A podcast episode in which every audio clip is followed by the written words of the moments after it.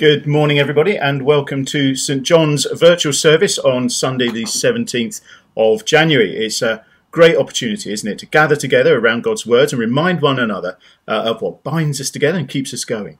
Uh, for those who haven't visited before, my name's Matthew. I'm the vicar of St John's uh, and with the parish of West Thorney. And it's just a lovely opportunity, isn't it, to share in these uh, testing times um, that uh, God is good and we're exploring just how good he is at the moment by looking through what it is to belong to his kingdom, what belonging to the kingdom of God means, what difference it can make, uh, and, and how it works out in the end. So I'm looking forward to what Sarah has got to say about that for us this morning. But first, I'm just going to pray. I'm just going to remind ourselves that we come into God's presence as his people, and there are things that we can trust him for from Psalm 139. O Lord, you have searched me, and you know me. You know when I sit and when I rise. You perceive my thoughts from afar. You discern my going out and my lying down. You are familiar with all my ways. Before a word is on my tongue, you know it completely, O Lord. You hem me in, behind and before. You have laid your hand upon me. Such knowledge is too wonderful for me, too lofty for me to attain. Where can I go from your spirit? Where can I flee from your presence? If I go up to the heavens, you are there. If I make my bed in the depths, you are there. If I rise on the wings of the dawn, if I settle on the far side of the sea, even there, your hand will guide me, your right hand will hold me fast. Heavenly Father, as we gather together this morning, we pray that you would remind us in our hearts of these truths. May we know that you, we are held by you, and that you know what's going on for us and that you love us and call us to trust you.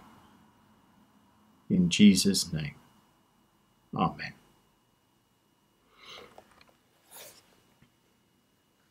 Well, we've got an opportunity to sing and we've integrated the songs uh, now. Thank you very much for those who work uh, very hard on that. So, our first song is Your Grace is Enough.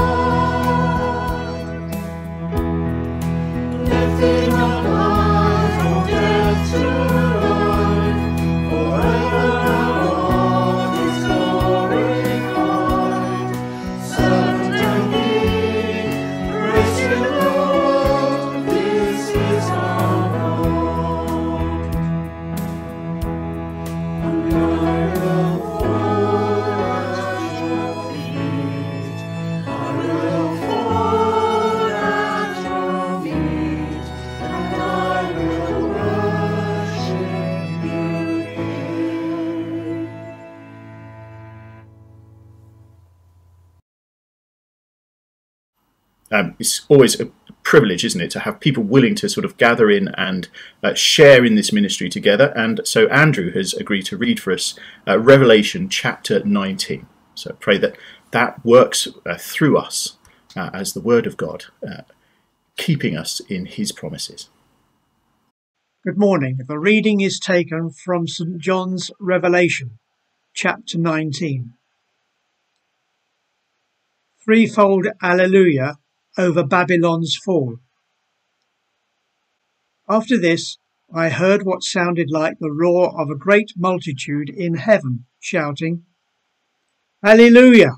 Salvation and glory and power belong to our God, for true and just are his judgments. He has condemned the great prostitute, who corrupted the earth with her adulteries. He has avenged on her the blood of his servants. And again they shouted, Alleluia! The smoke from her goes up for ever and ever. The twenty four elders and the four living creatures fell down and worshipped God, who was seated on the throne. And they cried, Amen, Alleluia. Then a voice came from the throne, saying, Praise our God, all you his servants, you who fear him, both great and small. Then I heard what sounded like a great multitude, like the roar of rushing waters, and like loud peals of thunder, shouting, Alleluia! For our Lord God Almighty reigns. Let us rejoice and be glad and give him glory. For the wedding of the Lamb has come, and his bride has made herself ready. Fine linen, bright and clean, was given to her to wear. Fine linen stands for the righteous acts of God's holy people. Then the angel said to me, Write this Blessed are those who are invited to the wedding supper of the Lamb. And he added, These are the true words of God. At this, I fell at his feet to worship him. But he said to me, Don't do that. I am a fellow servant with you and with your brothers and sisters who hold to the testimony of Jesus. Worship God. for it is the spirit of prophecy who bears testimony to Jesus. The heavenly warrior defeats the beast. I saw heaven standing open, and there before me was a white horse, whose rider is called Faithful and True. With justice he judges and wages war. His eyes are like blazing fire and on his head are many crowns. He has a name written on him that no one knows but himself. He is dressed in a robe dipped in blood, and his name is the Word of God. The armies of heaven were following him, riding on white horses and dressed in linen, white and clean. Coming out of his mouth is a sharp sword with which to strike down the nations. He will rule them with an iron scepter. He treads the winepress of the fury of the wrath of God Almighty. On his robe and on his thigh he has this name written King of Kings and Lord of Lords. And I saw an angel standing in the sun, who cried in a loud voice to all the birds flying in mid-air Come, gather together for the great supper of God, so that you may eat the flesh of kings, generals, and the mighty, of horses and their riders, and the flesh of all people, free and slave, great and small. Then I saw the beast and the kings of the earth and their armies gathered together to wage war against the rider on the horse and his army. But the beast was captured, and with it the false prophet who had performed the signs on its behalf. With these signs he had deluded those who had received the mark of the beast and worshipped its image. Two of them were thrown alive into the fiery lake of burning sulphur. The rest were killed with the sword coming out of the mouth of the rider on the horse. And all the birds gorged themselves on their flesh. This is the word of the Lord. Thanks be to God. And thank you, Sarah, for preparing uh, your word for us this morning. And pray that that feeds us today. Good morning. This morning we have reached the penultimate study about the kingdom of God. Last week we considered how we live in the light of the kingdom, being very aware that, that we live out our every moment in God's presence. Today we are looking at the kingdom in conflict. So let me start with a question. When you hear the word kingdom conflict, what is the first thing that comes to mind? Perhaps it is, well, who are we in conflict with? To win a war, we need to know our enemy. If we understand the bigger picture, much of our reading will make a lot more sense. So let's look at the cosmic situation which was well understood by the readers at the time the Bible was written. In the beginning, God created the heavens, the earth, everything and everyone within it. We are very familiar with the idea that everything seen was made by God.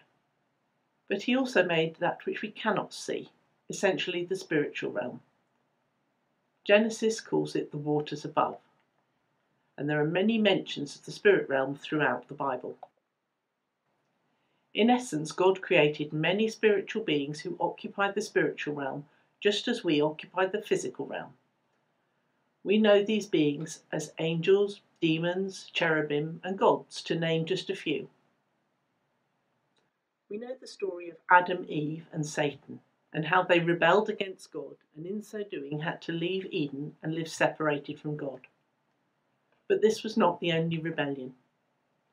In Genesis 11, the people, having been told to spread out across the earth populate and care for the world they inhabited, they decided instead that they would rather congregate in the city of Babel, building a huge tower in order to be their own gods. But God decided that this was enough. He scattered people to different countries with different languages, each overseen by its own local god. However, our God kept a portion for himself, which he would later name Israel and Israel would show mankind how to love and worship God. The idea was that other gods would point people to the Lord God Almighty. But this didn't happen. These other gods decided that they would rather bask in all the worship and glory themselves. So they turned people, they drew them back to themselves instead, and so developed the conflict on a worldwide scale. Two kingdoms, Yahweh our Lord with his people and spiritual beings, and the kingdom that we now name as belonging to the devil, comprising rebellious spiritual beings and those people who choose to belong to his kingdom. There is no neutral, no no man's land, no Switzerland, only two kingdoms exist. We see this played out time and time again throughout the Bible. Israel has barely settled in its own land before it wants to be just like other nations with an amenable God. Again and again, God calls his people back, sending prophets with warnings and promises, sending punishment and even exile. But still, it seems as if the devil's kingdom is winning, permeating every part of Israel. Evil abounds. Indeed, God goes silent silent for 400 years until finally God acts. His solution is to send Jesus to live, us, live among us, to show us how to live and worship. And then, we di- then he dies in our place as a sacrifice for all our rebellion. Now everything has changed. No longer does geography matter. Nations are dispersed by God and they are now the target for reconciliation. In dying and rising again, Jesus has conquered death itself, which was the domain of the devil. The war is no longer between nations as we understand it. In a single moment, the war was won.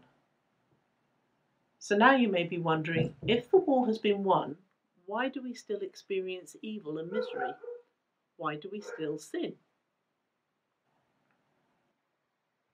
I have to admit that I don't know the mind of God, but I can safely say that had Jesus died, risen, and then called everyone to account there and then, we would not be here now enjoying the life we have, even with all its ups and downs. This long time period is part of God's ultimate plan, which is far beyond our understanding.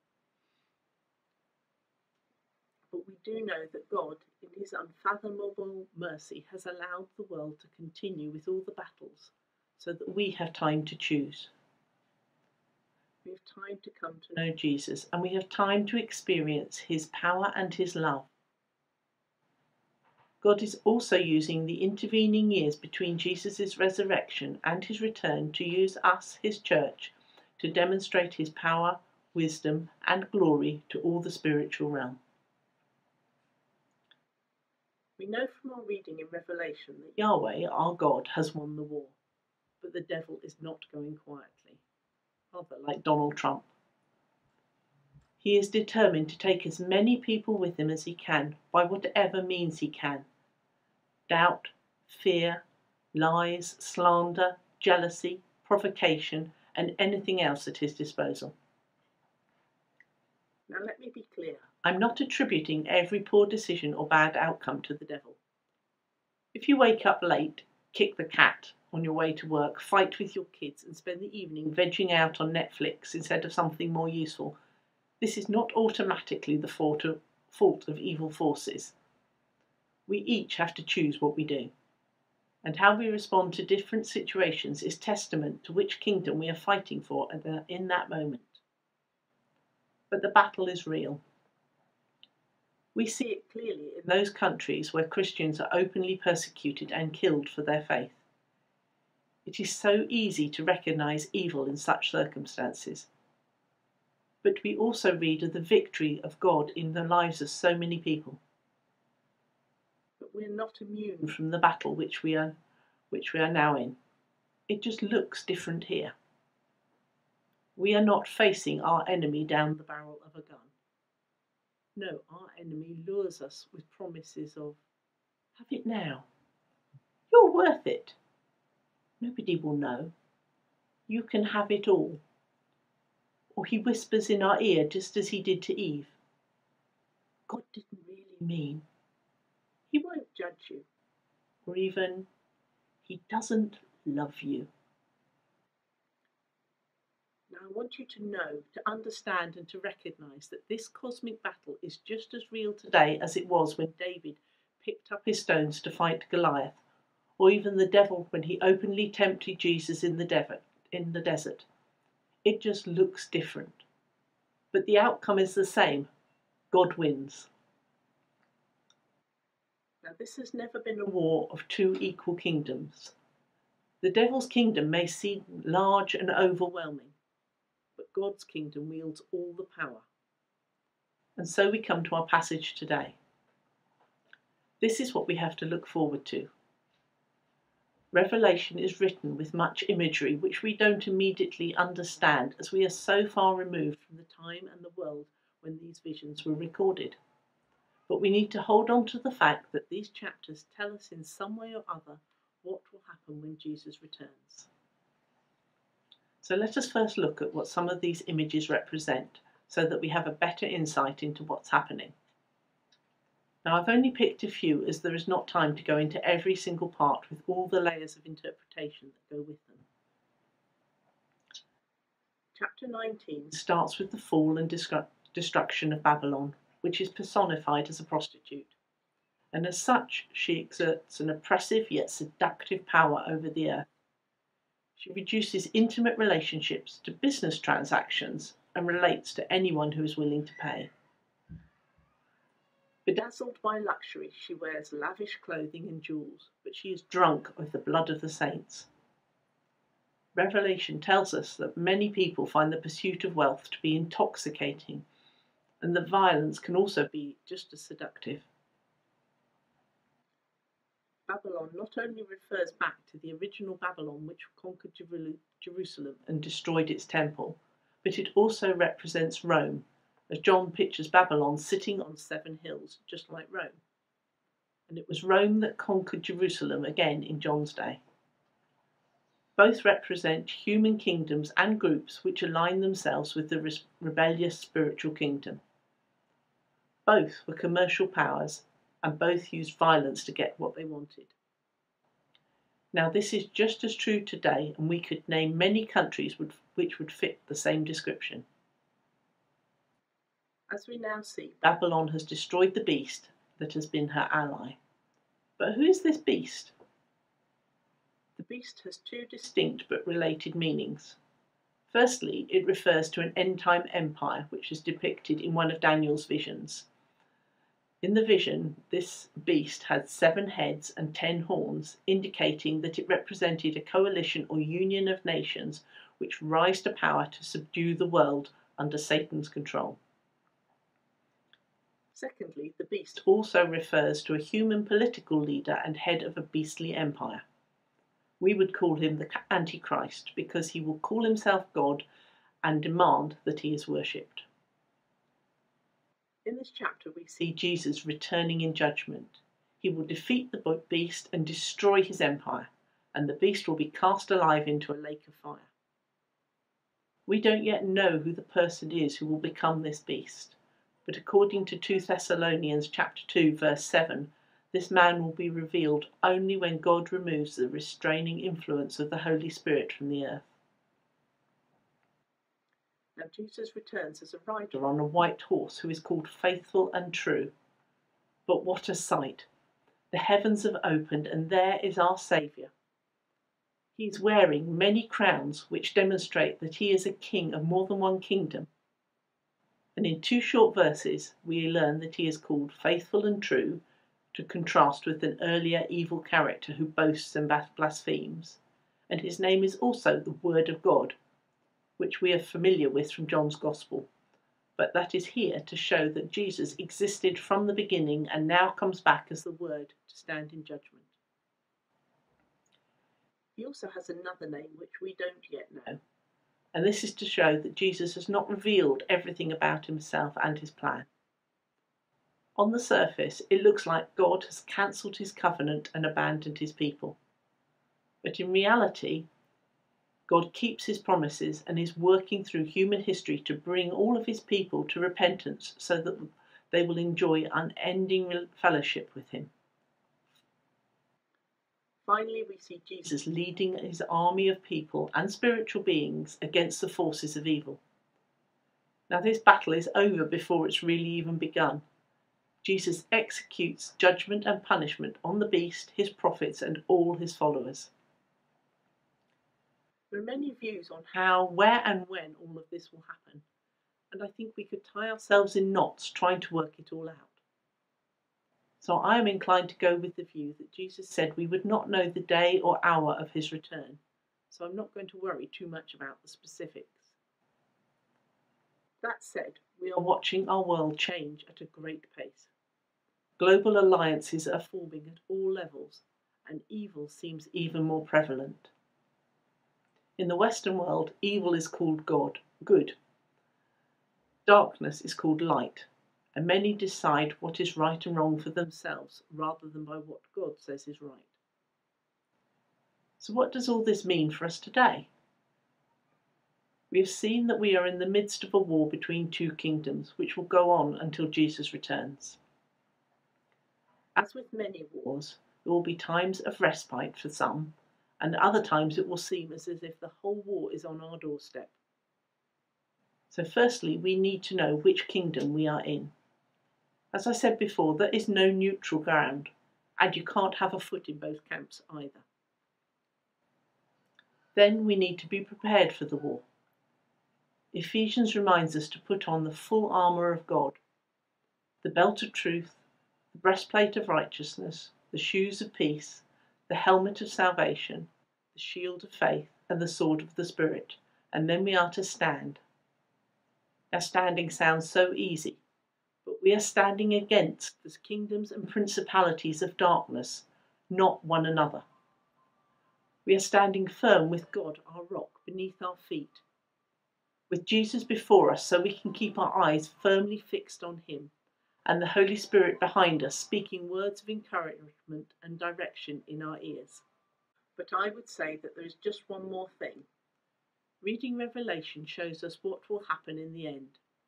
So, wearing our armour and standing firm, we can praise. We praise knowing our God has already won the victory.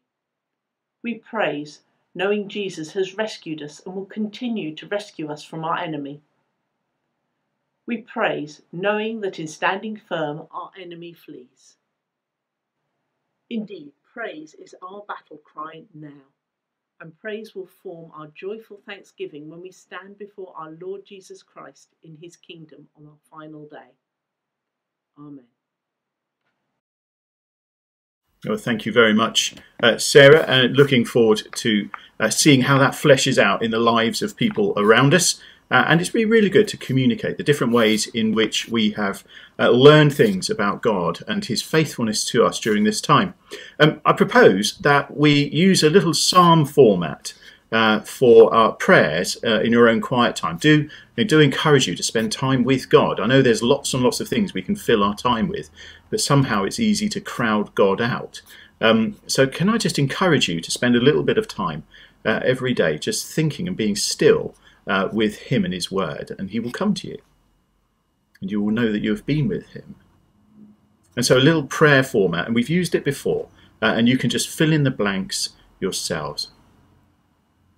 The prayer goes like this Dear Lord, right now I feel.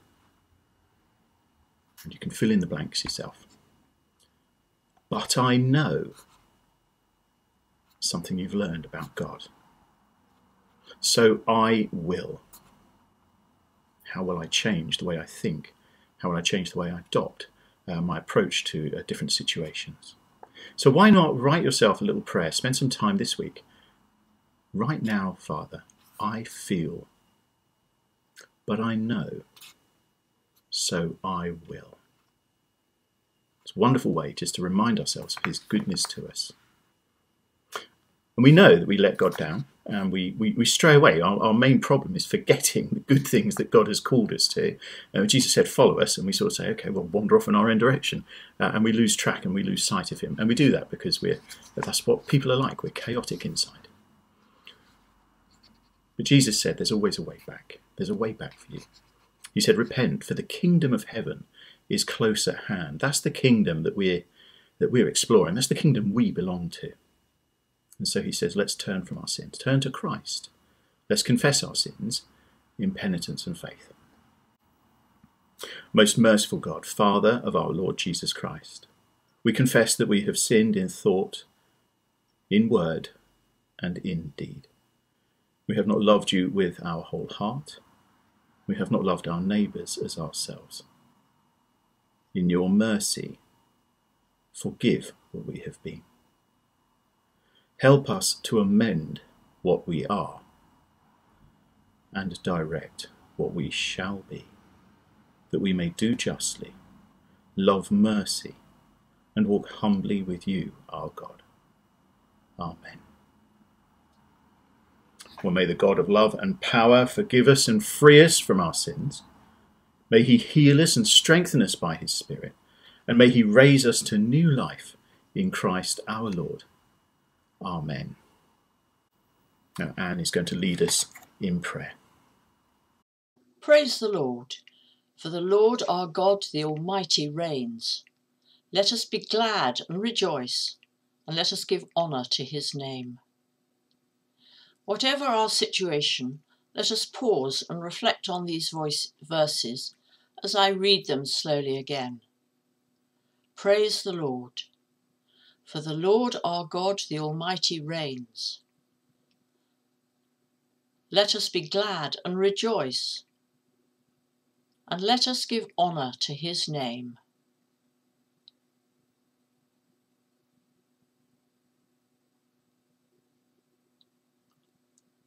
Loving Heavenly Father, we ask you to clear away any doubts we have that you do reign Help us to grow in faith so that we can truly give honour to your name by the way we live and we can be a witness to the love of the Lord Jesus.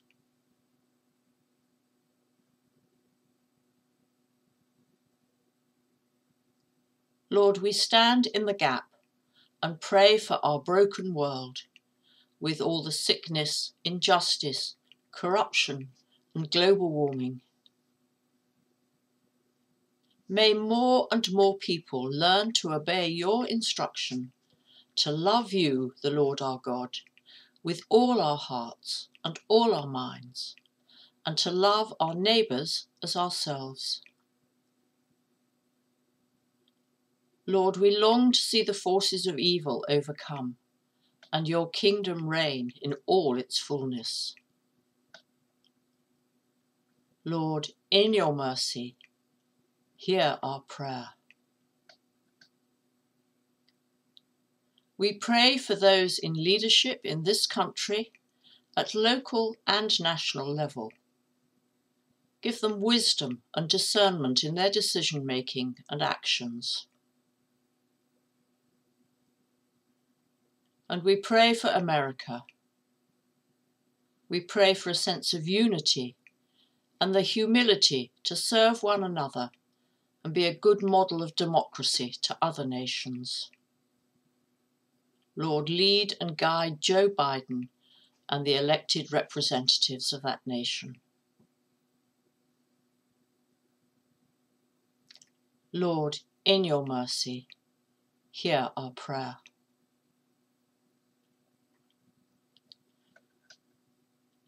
Heavenly Father, we know that you grieve over the violence and corruption that seems to follow elections in many countries around the world. We cry out for justice and peace.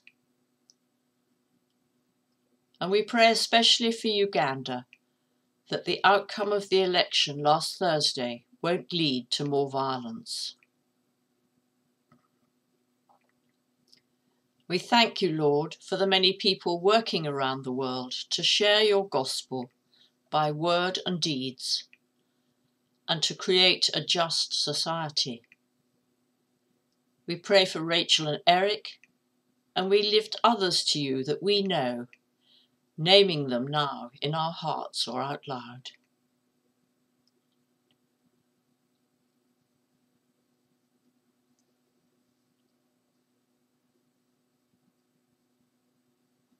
Lord, in your mercy, hear our prayer. We pray for an end to the pandemic. Show us all what we can do to limit its spread. And we pray for all the people involved in making, sharing, and administering vaccines, that the resources will be used effectively and distributed fairly around the world. We pray for all those working in hospitals, care homes, surgeries, and pharmacies. Protect them and give them strength and resilience as they care for the sick and the vulnerable. Lord, in your mercy, hear our prayer. We pray for those caring for relatives at home with minimal support and for those who cannot visit their loved ones. May they experience you as their rock and their strength. And we pray for your healing hand upon the sick and the vulnerable. We remember John Excel, Rosamond, Joan and Wendy, Beryl, Elsie, and others known to us. And we pray for your comfort for the bereaved. And we lift David Holman and his family to you. Lord, accept these prayers for the sake of our Saviour, Jesus Christ. Amen.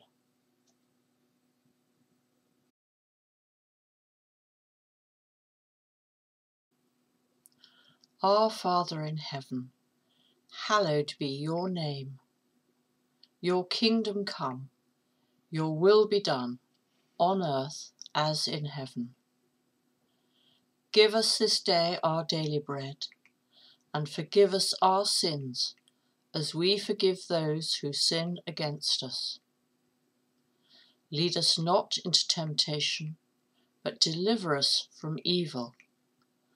For the kingdom, the power, and the glory are yours, now and forever. Amen. Uh, now we're going to have our closing song, uh, which is a nice thing to be able to say. Actually, it just feels a little bit more uh, drawn together. So thank you for those of us who've uh, for those who've helped put that together. Uh, King of Kings, Majesty.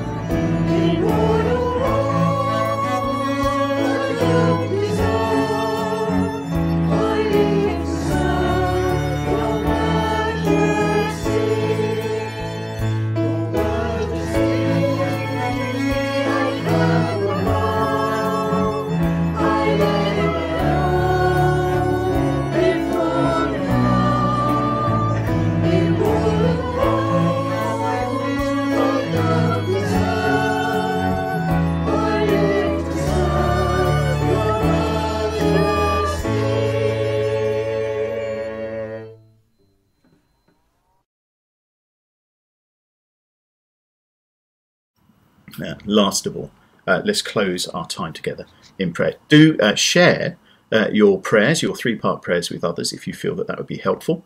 Uh, and do encourage one another in prayer uh, by speaking to each other over the phone and, and doing the things that we can do to keep the body of Christ alive and vibrant. Let's pray. Thanks be to you, our Lord Jesus Christ, for all the benefits which you have given us, for all the pains and insults you have borne for us most merciful Redeemer, friend and brother, may we know you more clearly, love you more dearly, and follow you more nearly, day by day. Amen.